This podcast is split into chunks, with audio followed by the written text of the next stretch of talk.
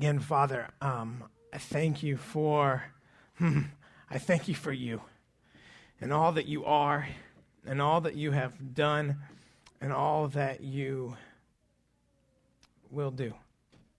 Thank you for your word. And I thank you for revealing the gospel to us through your word. All of your word. The gospel is in it everywhere. And I praise you for that, and I thank you for that, and I, and I pray, God, that we would never, we would never lose sight of that. That Jesus, it's it's it's it's about you from the very beginning of your word to the to the very end.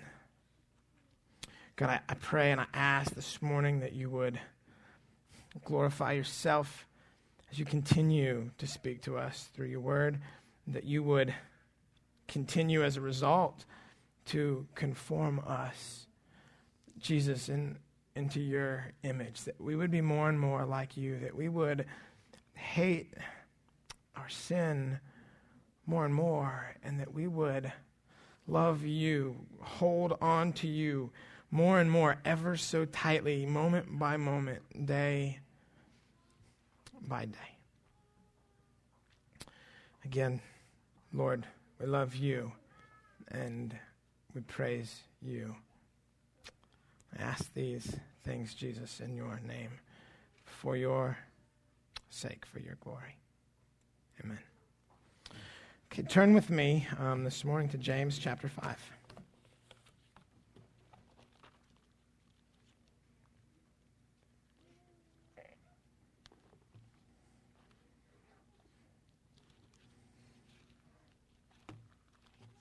This morning's sermon will be the second to last um, sermon that I preach um, in James as far as this time around is, is concerned. Um, so we are nearing the end of James, and, and, and that being the case, I would ask that you would um, pray for me as I continue to seek God's direction and guidance as to where to go from here. I think I know where I'm going. I do not believe um, that it will be a surprise, at least to many of you. Um, it is going to be in the Old Testament. So, but if you would just just uh, pray for me over the next couple months um, as I um, begin to seek God's direction um, for that and prepare as well for that. So, now in this final section of James, and we're, we're going to be looking this morning at verses 13 through verse 18. In this final section, of exhortation, God, really through James, gives instruction to true Christians as to how they, how, how we, right? Because he's talking to us. I mean, he was writing this letter to them, but he's talking to us, how we are to respond in all circumstances, especially suffering, especially spiritual suffering, right? And these responses are evidence of, of true faith. Now, now James doesn't specifically in this text say, hey, these, these responses are evidence of true faith. However, we know through this entire letter, right, he's been talking about evidences of true faith, right? Faith that works. And we see that, and we're going to see that this morning in this passage, right? These things that he's commanding us to do, these things that he's instructing us to do, are things that true believers should be doing. In fact, your life should be characterized by this. Does it mean at all times we've perfectly done all these things, right? But if we were to take a, a, snapshot of your life as a believer, you could say that that's a characterization of my life or his life or her life. Now, I'm going to um, read uh, again 13 through 18. I'm going to give you the points for um, the sermon, and then we'll, we'll begin. Beginning in verse 13, he says, Is anyone among you suffering? Then he must pray. Is anyone cheerful? He is to sing praises. Is anyone among you sick? Then he must call for the elders of the church, and they are to pray over him, anointing him with oil in the name of the Lord. And the prayer offered in faith will restore the one who is sick, and the Lord will raise him up. And if he has committed sins, they will be forgiven him. Therefore, Confess your sins to one another and pray for one another so that you may be healed. The effective prayer of a righteous man can accomplish much. Elijah was a man with a nature like ours, and he prayed earnestly that it would not rain, and it did not rain on the earth for three years and six months. Then he prayed again, and the sky poured rain, and the earth produced its fruit. So if you got an outline, you can follow along with me. If not, I'm going to give you the points this morning so you can follow along as we go through this text. And the first point is this from verse 13 it's true faith responds to God appropriately in all circumstances. Or we could just say true faith responds to God in all circumstances. Second point from verse 14 through 15a is this it's true faith seeks spiritual restoration. True faith seeks spiritual restoration. Verse 15b, our third point true faith leads to repentance.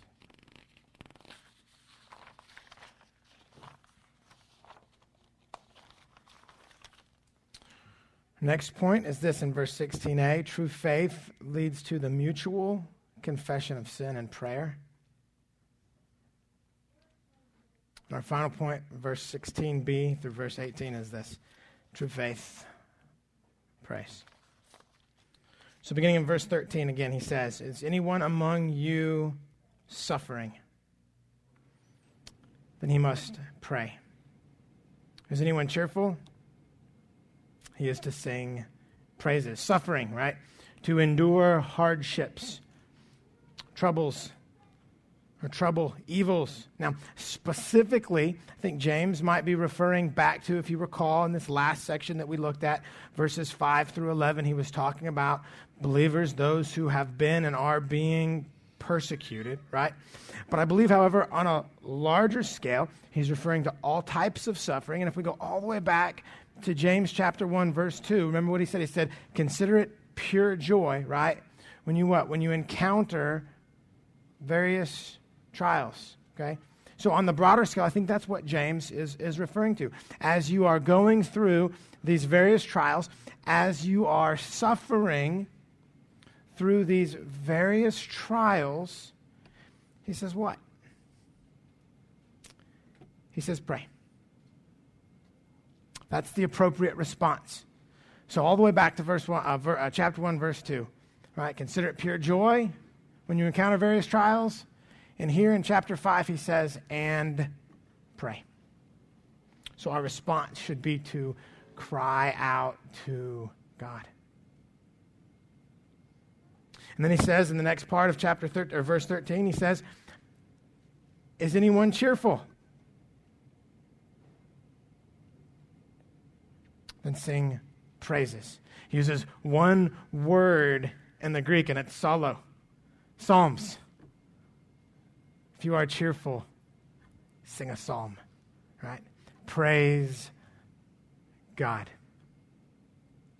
Now, concerning the first part of verse 13, right, that our appropriate response in the midst of trouble, in the midst of trials, in the midst of our suffering is to pray. Of course, we have the testimony of Scripture telling us, commanding us, showing us that, if you will, by example, that that should be, must be our response to God. We see it with King David in Psalm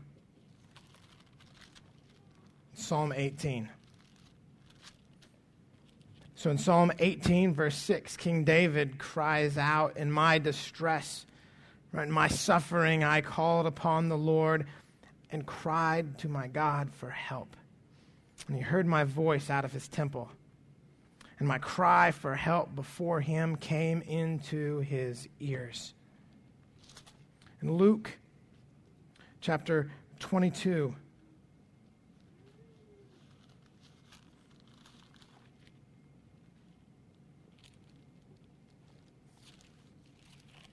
Luke chapter 22, we see Jesus in the garden. It says in verse 39, and he came out and proceeded and as was his custom, as was his custom to the Mount of Olives, and the disciples also followed him. When he arrived at the place, he said to them, Pray that you may not enter into temptation. And he withdrew from them about a stone's throw and knelt down and began to pray, saying, Father, if you are willing, remove this cup from me. Yet not my will, but yours be done. And now an angel from heaven appeared to him, strengthening him. And being in agony, he was praying very fervently. And the sweat became like drops of blood falling down upon the ground.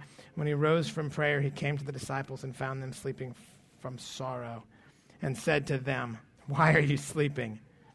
Get up and pray that you may not enter into temptation. So, again, to see the example from Christ for what? Right? Under this, this intense agony, right, of what he was about to endure, right? The full wrath of God. We see him praying through the suffering. And then what does he do to the disciples, right? He rebukes them for not praying. What were they doing in their sorrow and in their suffering? They were sleeping. Right? So in this in this brief section we see Jesus, right, doing it as we should do it, and then we see the disciples, right? Who failed to do as they were commanded to do, as we are commanded to do, even from this verse, uh, uh, verse 13 in chapter 5 of, of James. Also in 2 Corinthians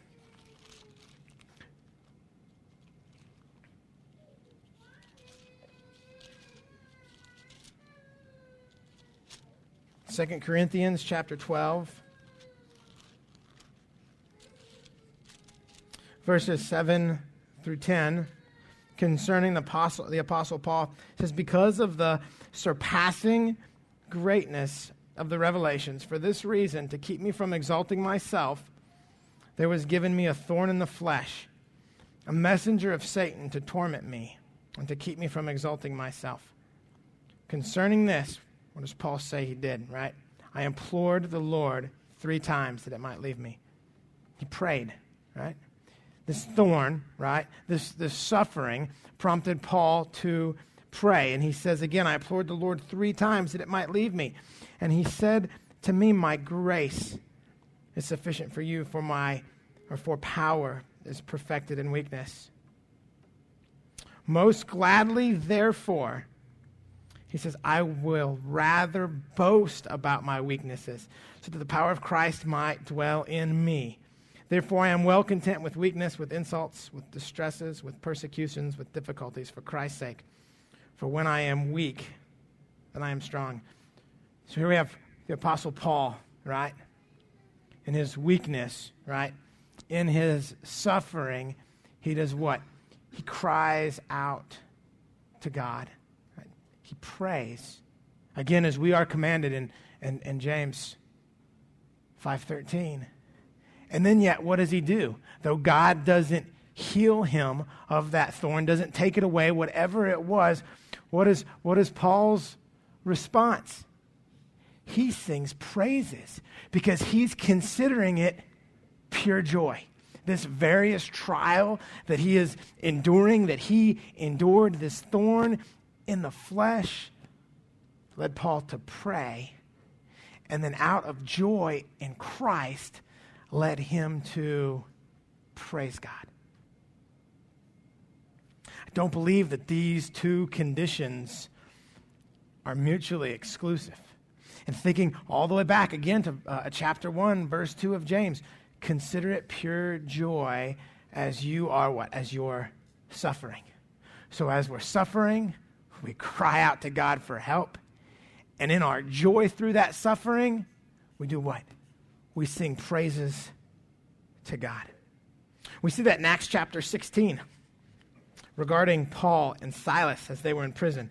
Turn with me to Acts 16. We'll begin in verse 22. It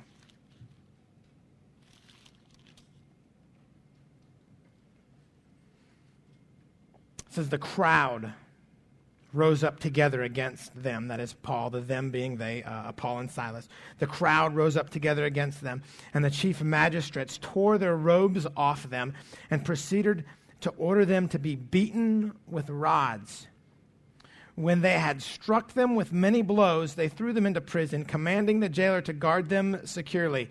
And he, having received such a command, threw them into the inner prison and fastened their feet in the stocks. But about midnight, Paul and Silas were what? They were praying. They were suffering. And they were what? They were praying. And then what were they doing? They were singing hymns of praise to God. It says, and the prisoners were listening to them. Suddenly there came a great earthquake, so that the foundations of the prison house were shaken, and immediately all the doors were open, and everyone's chains were unfastened. When the jailer awoke and saw the prison doors open, he drew his sword, was about to kill himself, supposing that the prisoners had escaped. But Paul cried out with a loud voice, saying, Do not harm yourself, for we are all here. And they called for lights and rushed in, and trembling with fear, he fell down before Paul and Silas. And after he brought them out, he said, Sirs, what must I do to be saved? So we see in this example with Paul and Silas in prison, right? They were suffering and they cried out to God in prayer. And they sang praises because they considered it pure joy as they suffered this trial of a various kind. So, how do we respond when we find ourselves in those circumstances? Again, I don't believe they're mutually exclusive, but that doesn't mean that there aren't going to be times when we're suffering, right? And we we should be crying out to God, and maybe we haven't come to that place of pure joy yet to sing praises to God. Or maybe there's something else going on in our life where there is no suffering attached, right? But we are cheerful, we are joyful, right? And we should be, again, in those circumstances, singing praises to God. But is that how we normally respond? Is that, is that how you normally respond? Let me ask you this is, is that your first response? See, examining myself and, and thinking back at those times in my life when, when I have been suffering, right, enduring various trials, when, when something has happened that has brought me joy, right? What is my first response? Usually, my first response is this something bad happens, and the first thing I do is I call my wife or I call someone else to complain. And I'm angry and I'm mad and I can't believe this is happening. Can you believe this is happening? They did this. I'm going through that. And usually my second response is repentance because the very first thing I should have done is go to God and cry out to Him and say, Lord, I need you to sustain me through this. If it's your will, I want out of it, but if it's not, I'm okay with that and make me okay with that. But no, usually I go to someone else first. I call Randy, and I'm like, you'll, never believe it. And then afterwards, I say, Oh, Lord, forgive me, because I completely left you out of the picture. The same thing when there's something good, right? When I have reason to be joyful or cheerful, something fantastic has happened. Maybe, maybe it's something specifically and directly God has done as a result of me petitioning Him for something, and it happens. And what's the first thing I do is I call my wife or I call Randy or I call someone else and I tell them, You'll never believe it. This is fantastic. And I'm so excited and I'm so grateful. And then the second thing I do is usually repent because I should have gone to God first and praised Him and thanked Him for what He has done. So, what is it that you do? We know what we should do. We should cry out to God and we should praise Him. And then we run and tell someone. Now, as we move from verse 13 to verse 14. Really, 14 through verse 18. I want to say that I believe that this passage of Scripture is most often misinterpreted, misunderstood, misapplied. And I am going to do my best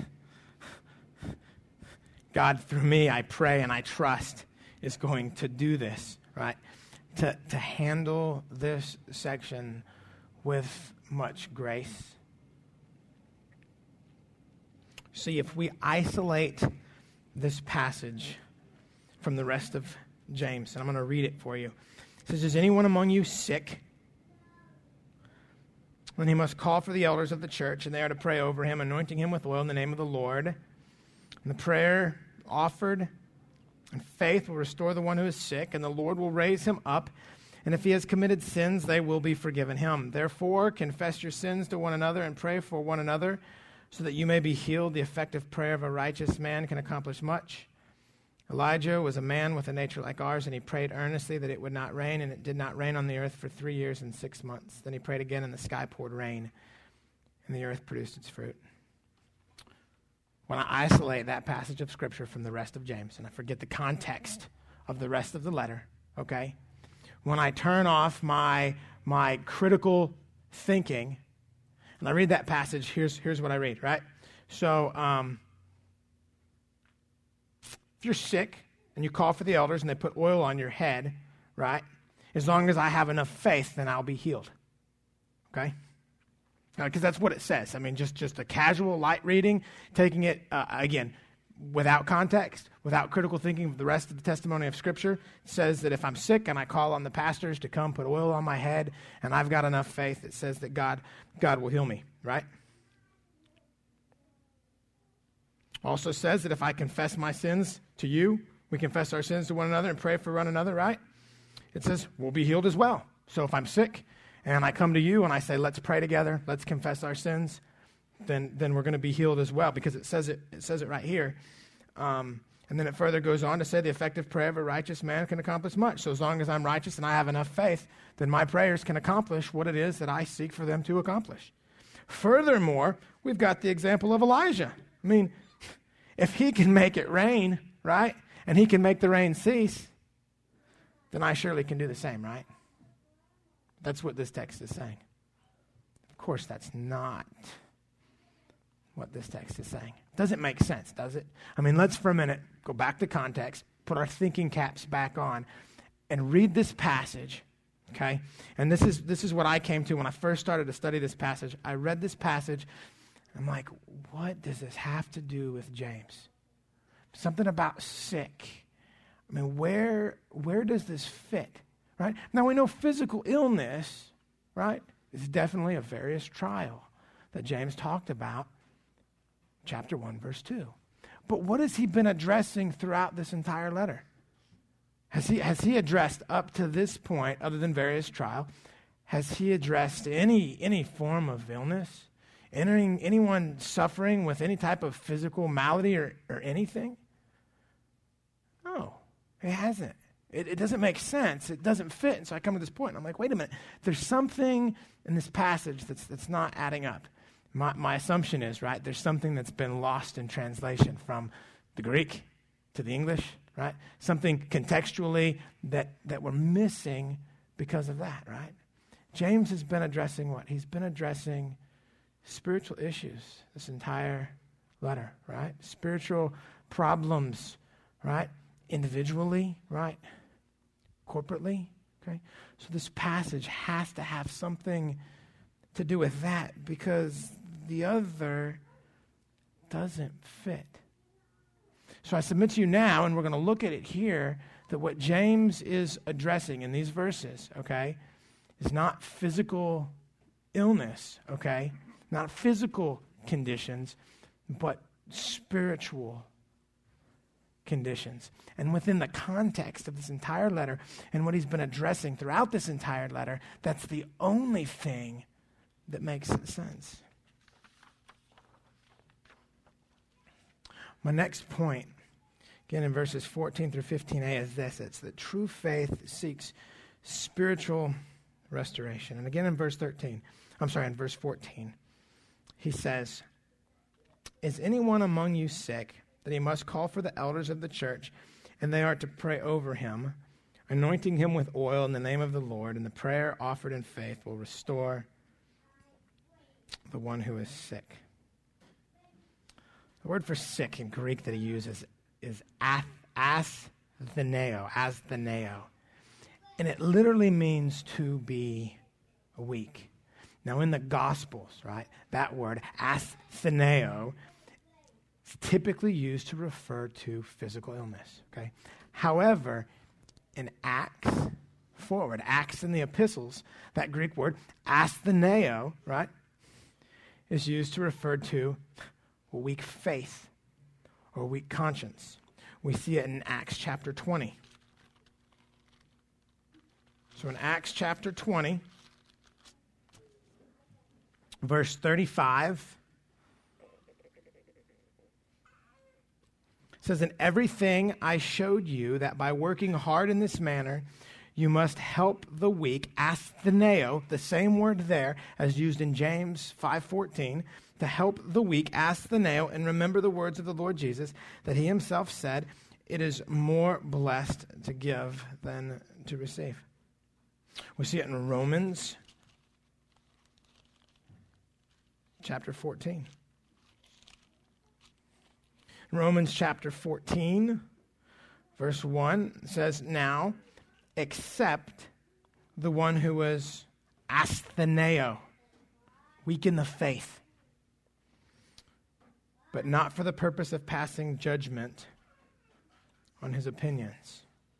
We also see it in 1 Corinthians. 1 Corinthians chapter 8,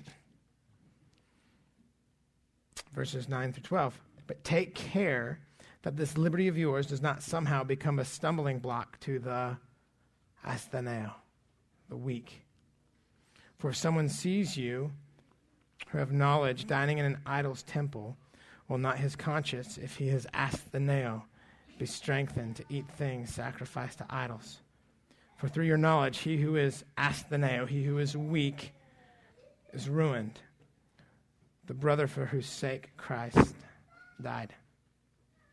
One, if this word that James uses, astheneo, in James 5.14, is used to mean physically ill, it would be the only place from Acts to Revelation that I'm aware of that that word astheneo is used to refer to one who is physically ill.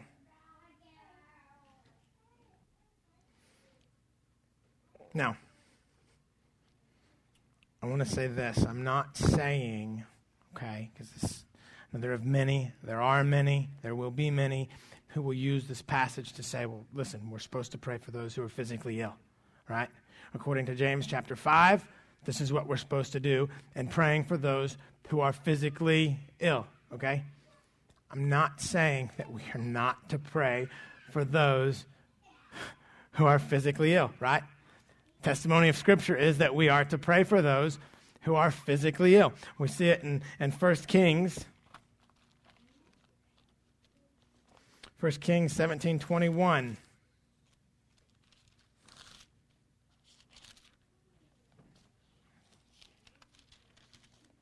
In 1721, Elijah, right? He says, Then he stretched himself, he being Elijah, stretched himself upon the child three times and called to the Lord and said, O Lord, my God, I pray to you, let this child's life return to him. Now, granted, the child was dead, right? But Elijah prayed for him, right? And God miraculously raised him from the dead. But we have that example of Elijah praying for this boy. We see it in Acts chapter 9.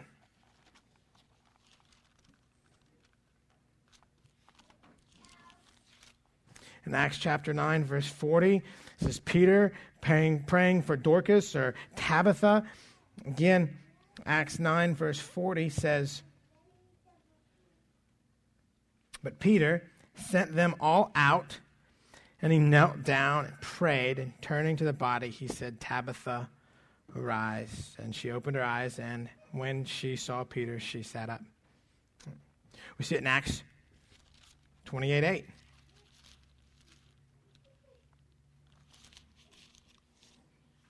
And in Acts 28 8, we have Paul praying. It says, And it happened that the father of Publius was lying in bed, afflicted with recurrent fever and dysentery, and Paul went in to see him. And after he had prayed, he laid his hands on him and healed him. Right? So we've got three, and those are just three isolated instances, instances in Scripture. We know there are many more where we have this example of praying for one who is sick. Philippians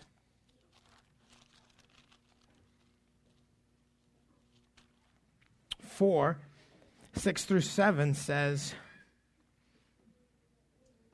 Be anxious for nothing, but in everything, but in everything by prayer and supplication with thanksgiving, let your requests be made known to God. Right? Those requests should include the prayer for those who are sick. So we are to pray for those who are sick, okay? Very important that we pray for those who are sick. We do that here. We've done it many times. We'll continue to do it. However, James chapter 5, verses 14 through 18 is not the text that we go to when it comes to praying for the sick because he's not dealing with the physically ill by astheneo, okay? He's dealing with the spiritually ill, the one who is spiritually weak, the one who is spiritually afflicted, run down, wore out, discouraged. That fits, doesn't it? I mean, I, I, hope you see that that fits, that, that spiritual sickness, if you will, those spiritual conditions fit with the rest of the letter. He's dealing with those who have been treated partially. If as a believer you walked into a walked into a church and you were told to go sit back by the toilet because you weren't worthy enough to come out here and sit with the rest of the congregation, right? Could that not lead to your spiritual discouragement? Absolutely. He talks about those who are praising God with their tongue and also cursing men with that same tongue. As a believer, if someone in this church was standing up here, hallelujah, praising God, and then back there was talking bad about you, could that, would that possibly not lead to your spiritual discouragement? Wear you out? Absolutely. He addresses quarreling and fighting and conflicts among you. And I know many of us have dealt with that, and many of us will deal with that among this body, amongst other believers. And has that not worn you out spiritually? It, ha- it has me. And I know for many it has you as well. So it makes sense that this is what James is talking about in chapter 5. Those who are spiritually sick, in the sense of, again, discouraged, exhausted, worn out, down, disheartened. But physically ill, again, it doesn't make sense when we consider the rest of the letter and what he has been addressing. So again, he says, says, um, is anyone among you sick? Then he must call for the elders of the church, and they are to pray over him, anointing him with oil in the name of the Lord. She says, if you're sick, if you're spiritually down, fill in the adjective, whatever you want to use, okay? You're spiritually there. He says, call for the elders. This is a call on the elders for help, for intercessory prayer, right? Is we're going to pray for you. To call on the elders for help, that is, for support, for strength, for encouragement, for edification. That's what we need, isn't it? When we find ourselves in those low spots spiritually, what do we need? What do we want? We should want to be edified, to be lifted up, to be held up, to be encouraged spiritually. Not, well, you're just a wonderful person. Just feel good about yourself. That's not what we're talking about. We're talking spiritually building you up by, I know if you're talking with Randy and I, we want to spiritually build you up by pointing you to the cross and reminding you of the glorious good news.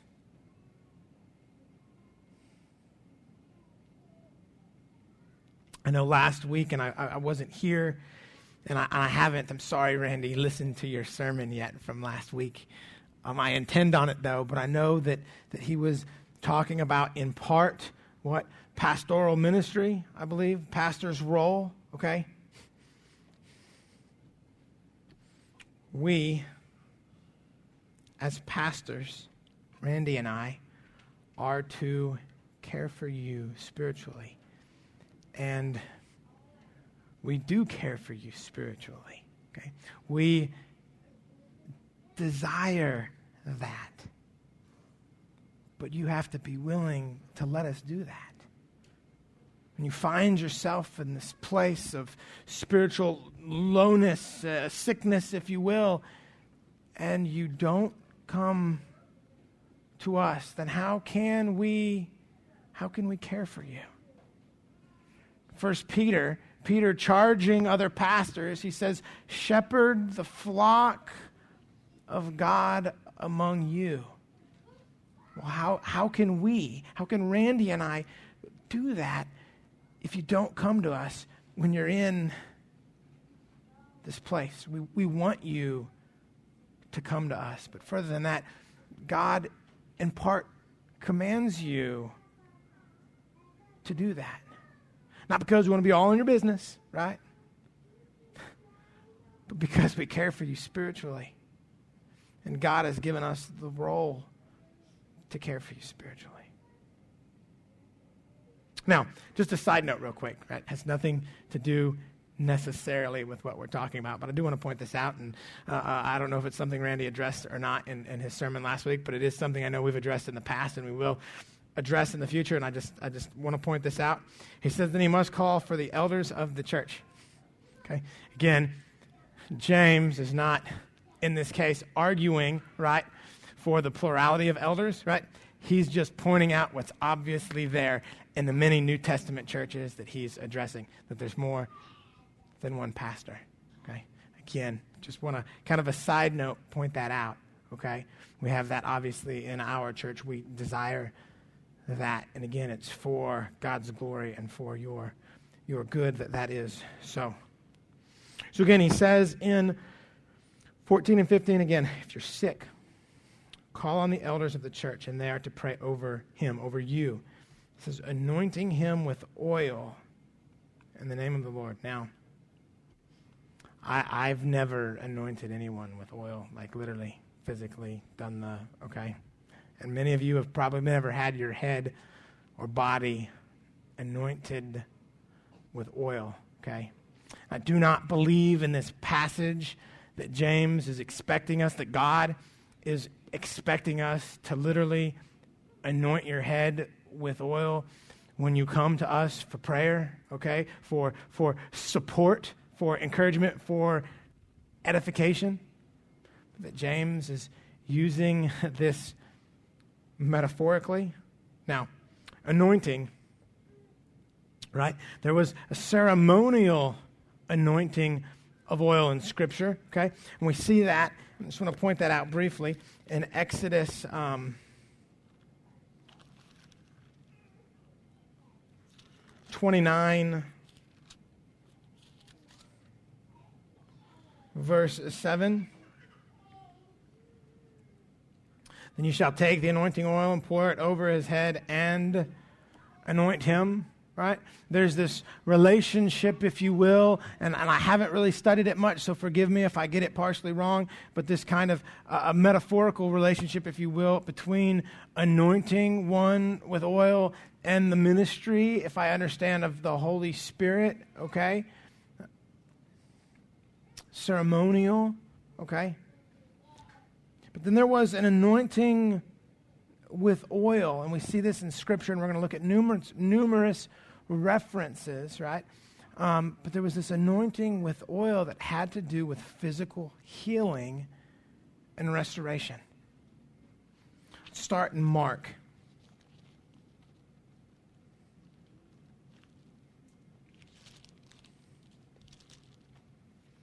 Mark 6, 13.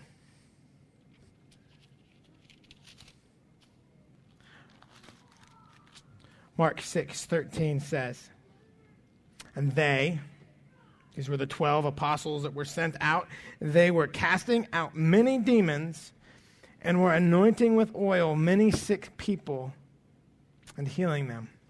We see it in Luke Luke 7:38 And standing behind him at his feet, weeping, she began to wet his feet, his being Jesus here, okay? Wet his feet with her tears and kept wiping them with the hair of her head and kissing his feet and anointing them My version says here with perfume. Yours might say, I think the ESV says ointment.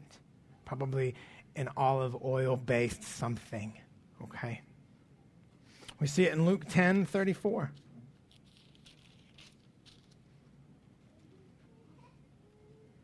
In Luke 10, verse 34, it says, and actually, I'm going to start in verse 30. Jesus replied and said, Man was going down from Jerusalem to Jericho, fell among robbers. And they stripped him and beat him, and went away, leaving him half dead. And by chance, a priest was going down on that road, and when he saw him, he passed by the other side.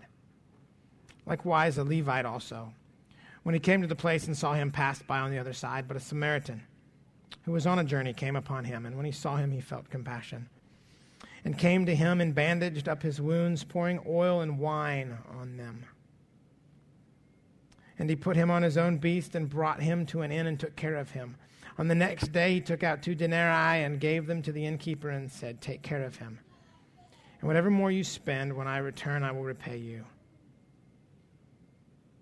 So, concerning the parable of the Good Samaritan, the Good Samaritan cared for this man by what? By anointing him with oil. Matthew 6, 17. Matthew 6, 17 says, But when you fast, anoint your head and wash your face in this case, not so much for healing, but for restoration, rejuvenation, physically here, okay? Now, olive oil, I didn't know this, but olive oil actually has many medicinal uses. Many things specifically dealing with the scalp, or could be dealing with the scalp. Medicinal use of olive oil includes to soothe an earache, includes helping or to help treat with lice. It can help heal minor wounds and burns. It can even be used to treat psoriasis. And of course, in our day and in our many, many processed type goods, if you will, there are some that have extracts and other things from olive oil used in them to help within that rejuvenation products as far as hair care and stuff like that.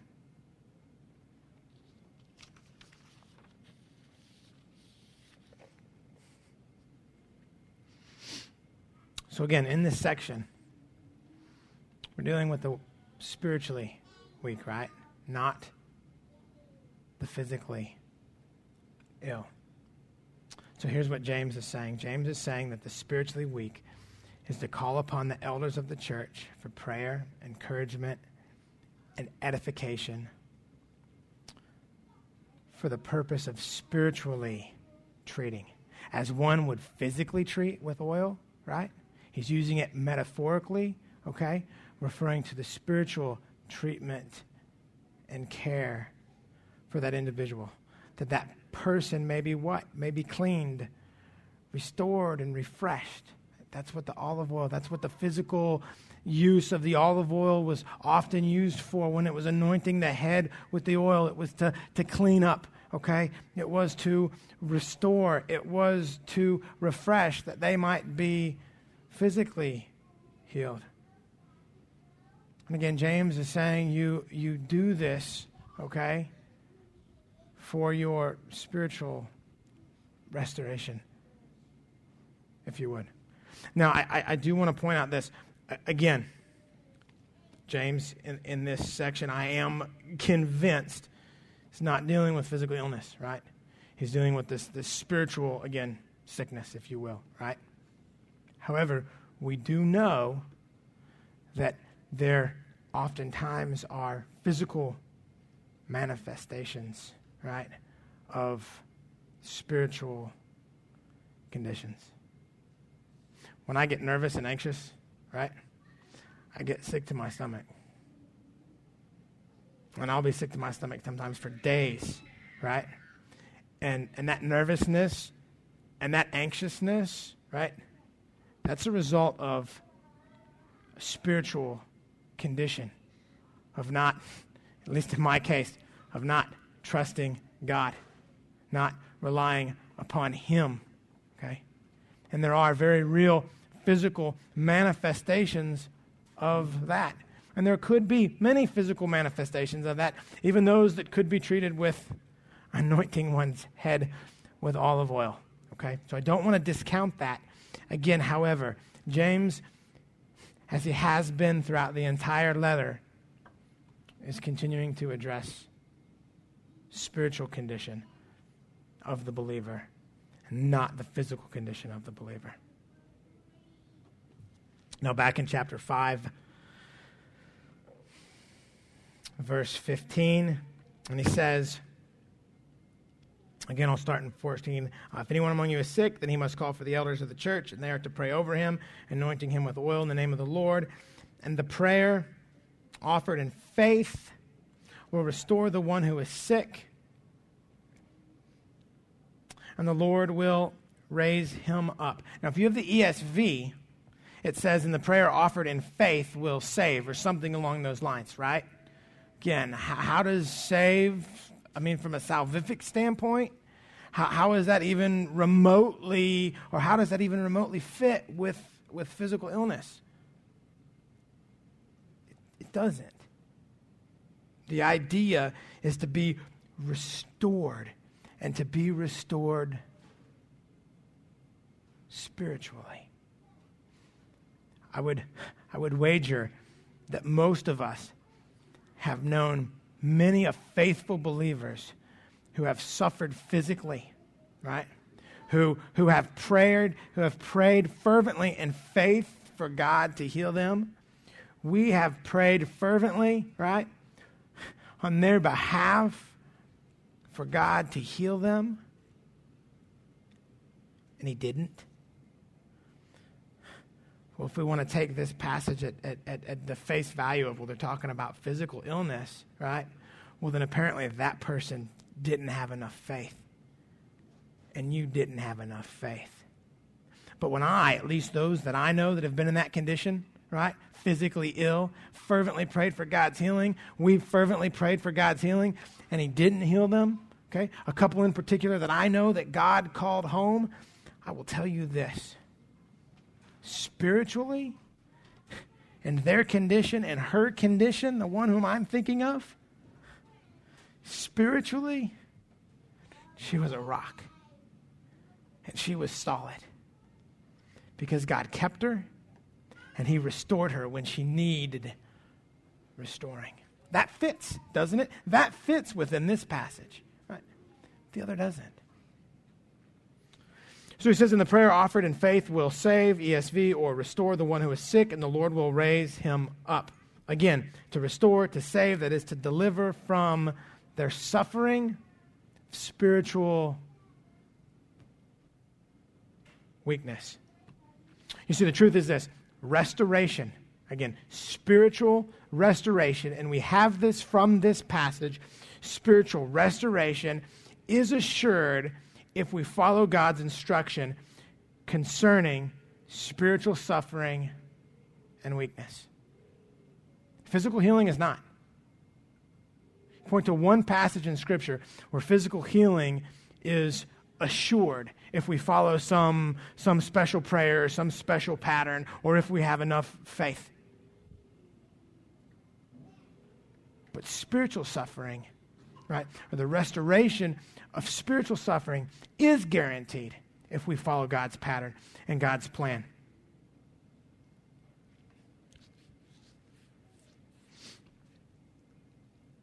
what we have here, and I, and I, and I love it, is we have a, a pattern to follow that James gives us in this passage. Really, starting in verse 13, okay? We have a pattern to follow concerning spiritual restoration, and we're, we're, we're, watching it unfold as we go through this section, okay? And the first step in that pattern, or that plan, if you will, uh, that plan of God for spiritual restoration, the first step is this it's to what? It's to go to God in prayer. Verse 13, right? Is anyone among you suffering? Then what? he must pray. Step number one. Step number two, we see it in verses 14 and 15. Is anyone among you spiritually weak? Part of that suffering in chapter 13, in verse 13. Then what? Then go to your pastors. So go to God. Step one. Go to your pastors. Step two. He says, if you do that, he will what? That one will be raised up, aroused, to cause to rise spiritually.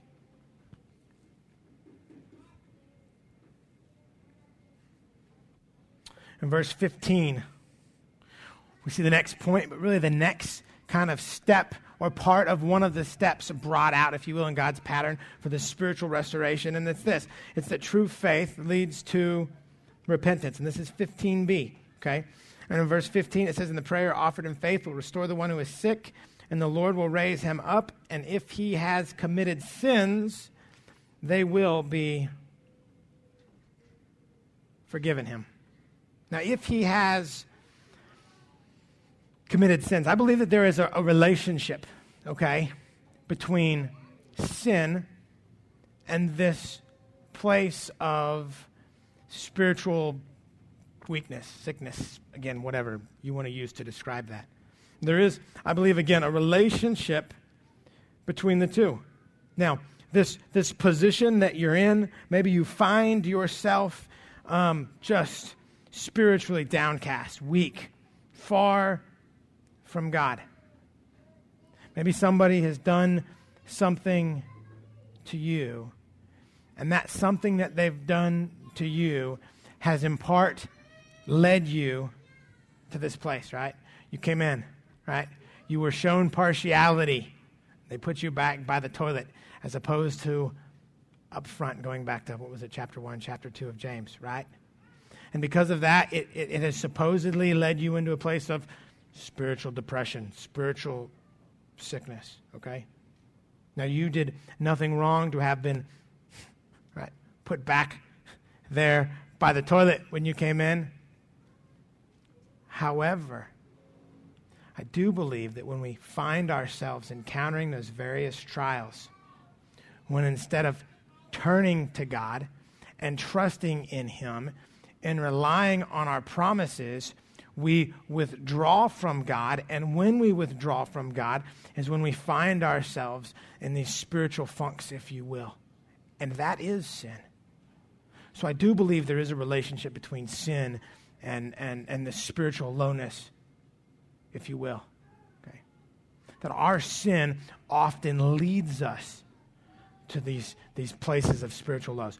I'm not saying that's the case always. Okay? So, so, so understand me. I'm not saying that, that, that that's always the case. If you find yourself spiritually downcast, it's because you have, in one form or another, experientially sinned, and it's put you in that place. However, I do believe many times that is the case. Okay? But it says here, if, if that person has committed sin, he will be forgiven. Now, not forgiven by the elders, of course, right? I mean, of course, no man, no man can forgive sins. Only God can forgive sins. In fact, this, this statement has nothing to do with the forgiveness of sins concerning salvation, does it? I mean, let, us think about that for, for, for just a moment um, um, let's, let's think about the, the gospel, really. Um, we have sinful man, right? Sinful man who, who, who is born, right? Spiritually dead, right? Deserving of God's holy and righteous wrath. And it is, it is righteous and it is just. And every person that has ever been born deserves hell. And here we have, we have God, who is, who is a just God,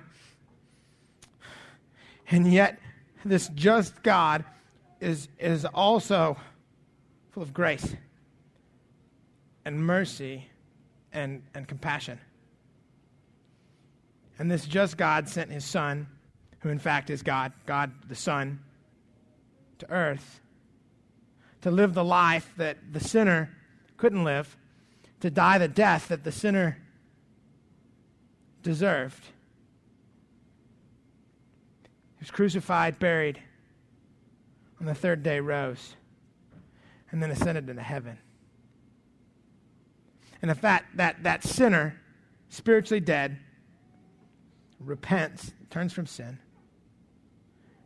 and in repenting, turns then to the one who lived the life that he couldn't live, died the death that he deserved, right? Jesus, turns in repentance and faith to Jesus, then God forgives that person's sin.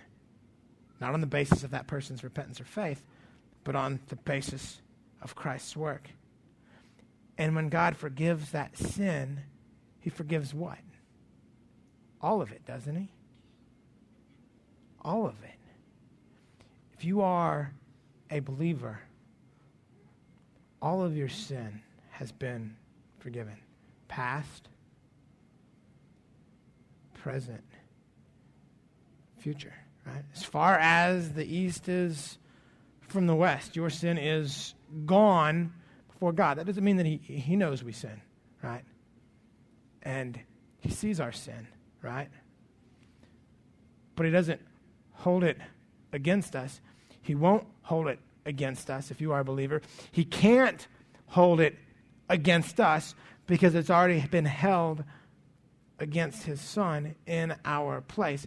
And as a result of that, now when this righteous God looks at us, he sees his perfect and his holy and his righteous son, not our sin. So this, this statement, James is talking to believers here, okay? And this, this statement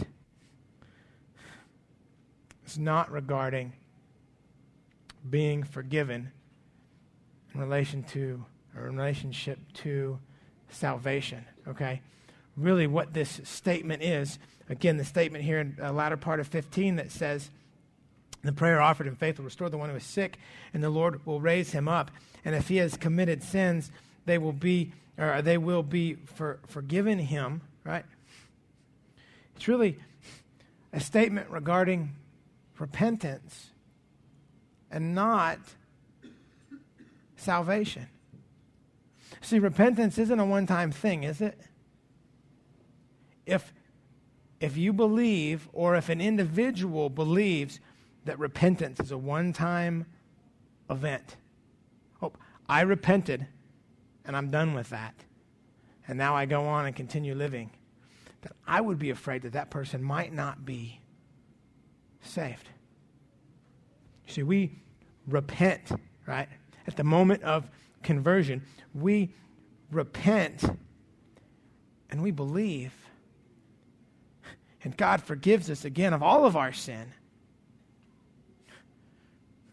But yet, the believer, the true believer, is to continue repenting through the remainder of your life, however short. Thief on the cross was very short. There are many who it might be decades, but that we continue to repent. In fact, I think the issue of repentance is, is probably one of the greatest issues or one of the greatest things to talk about concerning assurance of one's salvation. If, if you were to come to me and say, I don't know that I'm saved, how do I know that, I sa- uh, that, I, that I'm saved? I wouldn't ask you, well, do you remember at one point saying a prayer? You know, I definitely wouldn't ask you that. Do you remember, you know, saying a sinner's prayer? You wrote it in your Bible, and, and you just, if you said it, you wrote it down, you remember it, you're good. Because many of us don't even remember that, and I'm one of them. And I know there are several in here that have no clue when they were saved. That's me. I don't know when God saved me. How do I know that I'm saved? How would you know that you're saved? It's not that you repented once, but it's that you continue to repent. You continue to turn from that sin. Though it's been forgiven, you continue to turn from it and continue to turn to Christ more and more, day by day. And I believe this latter part of verse 15 is referring to the continual repentance of believers. So, again, let's consider the progression, if you will, in God's plan for those who are spiritually weak, sick, whatever, right? They cry out to God. Verse 13. If you're suffering, pray. Verse 14. They seek pastoral care and counsel. Verse 15. They experience restoration. Again, that's the spiritual restoration of the believer. Here's where repentance fits in. If you have committed sins, right, leading to this condition, in verse 13, when you cry out to God for rescue, you should cry out to God in repentance. And then going to your pastor and seeking prayer, encouragement, edification, then should be evidence of one, you're crying out to God, not just for help, but you're crying out to God for repentance or in repentance. And I can tell you, if you come to me or if you go to Randy and you say, I, I'm in this funk spiritually, and I need help. The first thing Randy's going to say, or the first thing I'm going to ask you is, have, have you taken it to God? I mean, you're coming to me, and I'm glad you're coming to, coming, coming to me. You're coming to us, okay? Because we want to care for you spiritually. But have you cried out to Him yet? And if your answer is no, then my response and Randy's response is going to be you need to go to God first. You need to cry out to Him. And then if you say, Yeah, I have, I've cried out to God, but here's what happened. And if it's sin, I'm going to say, Have you repented for that sin? Have you turned from that? And if you say no, then I'm going to say, You need to cry out to God for rescue and repentance. And then come to us for that, that edification, right? that spiritually building up, if you will, as we seek to hold you accountable. So again, we see this plan that includes crying out to God. If it's a result of your sin, the suffering, crying out to God for rescue, for help, crying out to Him in repentance. Turning to your pastors who love you and who want to care for you spiritually. And God says, if you do that, says, I'm faithful and I will restore you. In verse 16, we see this. We see that true faith leads to the mutual confession of sin and prayer. It says in verse 16, therefore, confess your sins to one another and pray for one another so that you may be healed. We're going to look at 16a, so just that first part of 16. Again, if James is talking about physical physical sickness here, I mean, there's something that just doesn't add up. If he's talking about physical sickness, then we, we, we are forced to come to the conclusion that, okay, if I'm physically ill and I have enough faith, right, and I confess my sins to you, and we pray together, then God will heal me, right? I mean, that, that's what the verse says. So if that's what it says, then that's going to happen. So we're going to get together and pray, and God's going to take away my, my diabetes, or I, I'm not diabetic, but whatever the case might be, okay?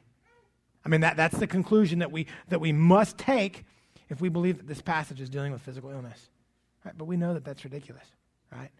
Because again, we know many faithful believers who have suffered horrible physical illnesses that God has never healed.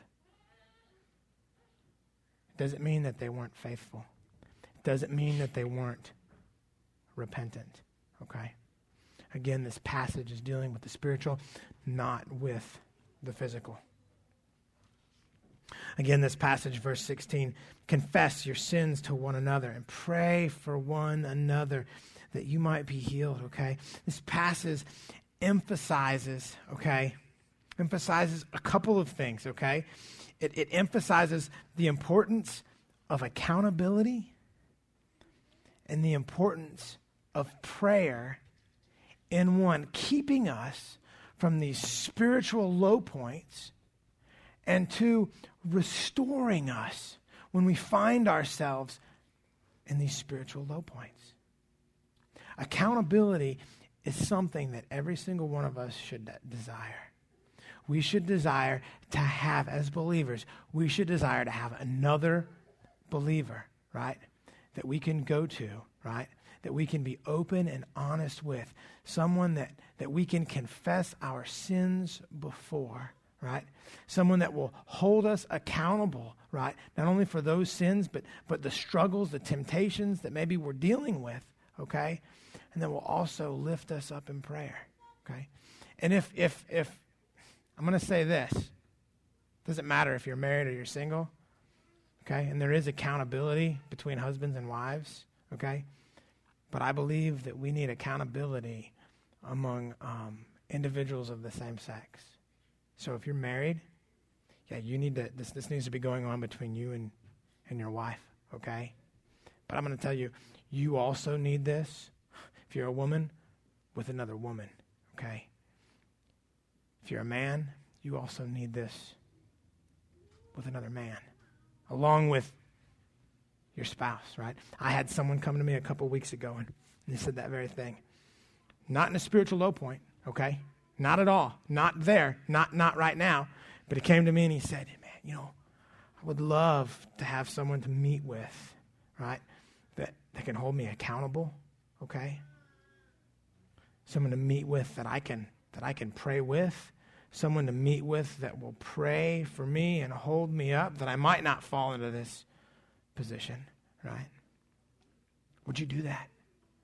And when he asked me for that, I thought to myself, wow, you know what? I need the same thing. I mean, I get it from Randy, okay? And Randy gets it gets it from me as well, okay? But I need it. And the guy that came to me, he needed it. We both needed it. You need it for the purpose, right, of prevention, right? Preventing us from falling into this, this, this, this, this spiritual place of lowness or weakness or, again, whatever, right? But when we find ourselves in that position, we also need that accountability, right? And again, you need to confess your sins to God first, okay? You need to cry out to Him first, right? And as He is restoring you, as you are following His plan, if you will, through this passage, right? You go to your your friend, right? Your brother, your sister, your spouse, whatever it is, right? Your accountability partner, right? You say, listen, this is where I have failed. And I've, con- I've confessed my sin before God, and I'm confessing it to you, not because you can forgive me, right? But I'm confessing it to you because I need someone to hold me up in prayer and an accountability because I want to be kept from that. The last point is this it's that true faith prays. Uh, verses 16b through 18. says, The effective prayer of a righteous man can accomplish much. Elijah was a man with a nature like ours, and he prayed earnestly that it would not rain, and it did not rain on the earth for three years and six months. Then he prayed again, and the sky poured rain, and the earth produced its fruit. This isn't a name it and claim it verse. Right? We, we kind of see it taken to that, that, that. I mean, again, if you want to deal with this passage and say it's physical illness, let's take it to the logical conclusion and say, well, you know what? That means just like Elijah, we can pray for mighty and great things. And if we have enough faith, just like Elijah did, we can, we can make it rain. We can make the rain stop. Well, we had a pretty bad drought last year. And there were many people praying for rain, not just across uh, Oklahoma, but across this entire region, right? So if this passage is true concerning physical illness, right, concerning how great our faith can be to, to, to make it rain and make it stop raining, then the truth is No one within this region, at least, has enough faith. Okay? But again, that's not what this passage is referring to, right? Again, it's emphasizing the importance of prayer and the spiritual restoration of the weak, right? It says Elijah was a man with a nature like us. What does that mean, right? It means he suffered. It's what it means. It means that Elijah suffered trials of various kinds. He was hungry, 1 Kings 17:11. He was afraid, 1 Kings 19:3, and he was depressed, speaking specifically of his spiritual condition. 1 Kings 19:3 and 9:14. And what was his response? He prayed earnestly, didn't he? And incredible things happened. That's the point.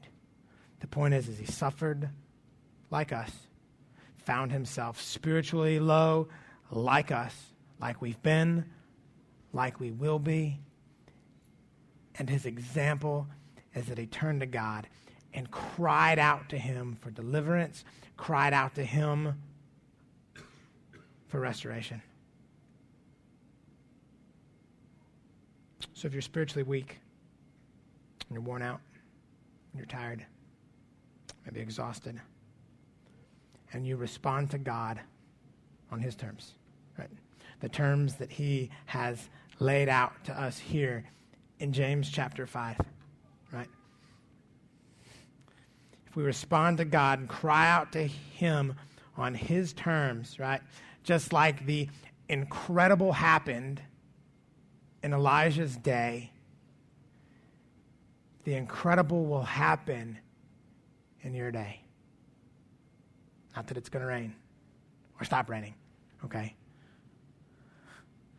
The incredible is this God will restore you. That's the incredible. That's the incredible. We deserve the righteous wrath of a holy God. We, none of us deserved to be saved, and God saved us. Now, as believers, when we find ourselves in these spiritual funks, none of us deserve to be restored. But if we cry out to God on His terms, He'll restore us. That is more incredible. That is a greater act, as far as I'm concerned, on God's part than causing the rain to stop or causing the rain to begin. Let's pray. Father, I um, I know that there have been times in my life when I found myself um, spiritually weak and worn out and exhausted and low. And I know for me, Father, um, most of those times it has been a result of my sin. And I know, God, that that's not always um, that's not always the case. But Lord, it's it's my desire, Father, that you would one keep us, um, keep all of us, Father, from that. God, I, I want to be near. I want to be near to you, Lord. Um, Father, I want all of us to be near to you. I want all of us to be to be growing um, in holiness, moment by moment, day by day. Hating our sin more and more and, and loving Christ, you, Jesus, more and more and, and clinging ever, ever, ever so more tightly to you. But I know that that's not always the case. I know that circumstances, various trials will happen that will seek to draw us away from you, seek to drag us down. And I know, Lord, that there will be sin in our life that will do the, the same thing. And God, I pray that when we find ourselves in those positions, that you would, you would grant us, continue granting us a repentant heart. That we would, that we would cry out to you in repentance if it's needed. And if it's not, we would cry out to you for help nonetheless. We would cry out to you for restoration. And Lord, that we wouldn't go it alone. That after we've cried out to you, that we would turn, we would turn to our pastors, seeking their, their prayers, their guidance, their care, and their love. And God, that we would also turn to one another as a church family. That we would confess our sins to one another for the purpose of holding one another accountable. That we, that we would be kept from these things.